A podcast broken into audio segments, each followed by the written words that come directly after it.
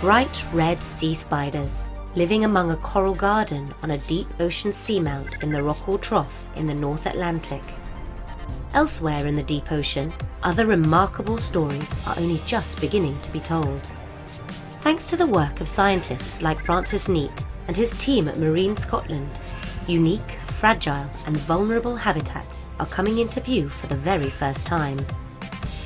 Cold water coral reefs, deep sea gardens, cold gas seeps, and hydrothermal vents are being explored by the world's leading marine scientists. The data from this cutting edge science is used by the International Council for the Exploration of the Sea. ICES is a network of over 4,000 marine scientists working in the waters of the North Atlantic Ocean and adjacent seas, as well as from marine institutes around the world.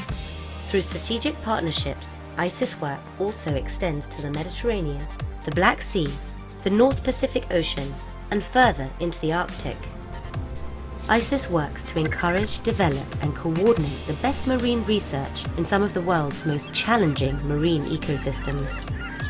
ICES compiles data from more than 100 surveys and over 1,200 ship days at sea and holds comprehensive datasets on marine ecosystems going back many decades. ICES publishes and disseminates its important findings to advance scientific understanding of marine ecosystems. It advises governments and international commissions on the sustainable use of the marine environment.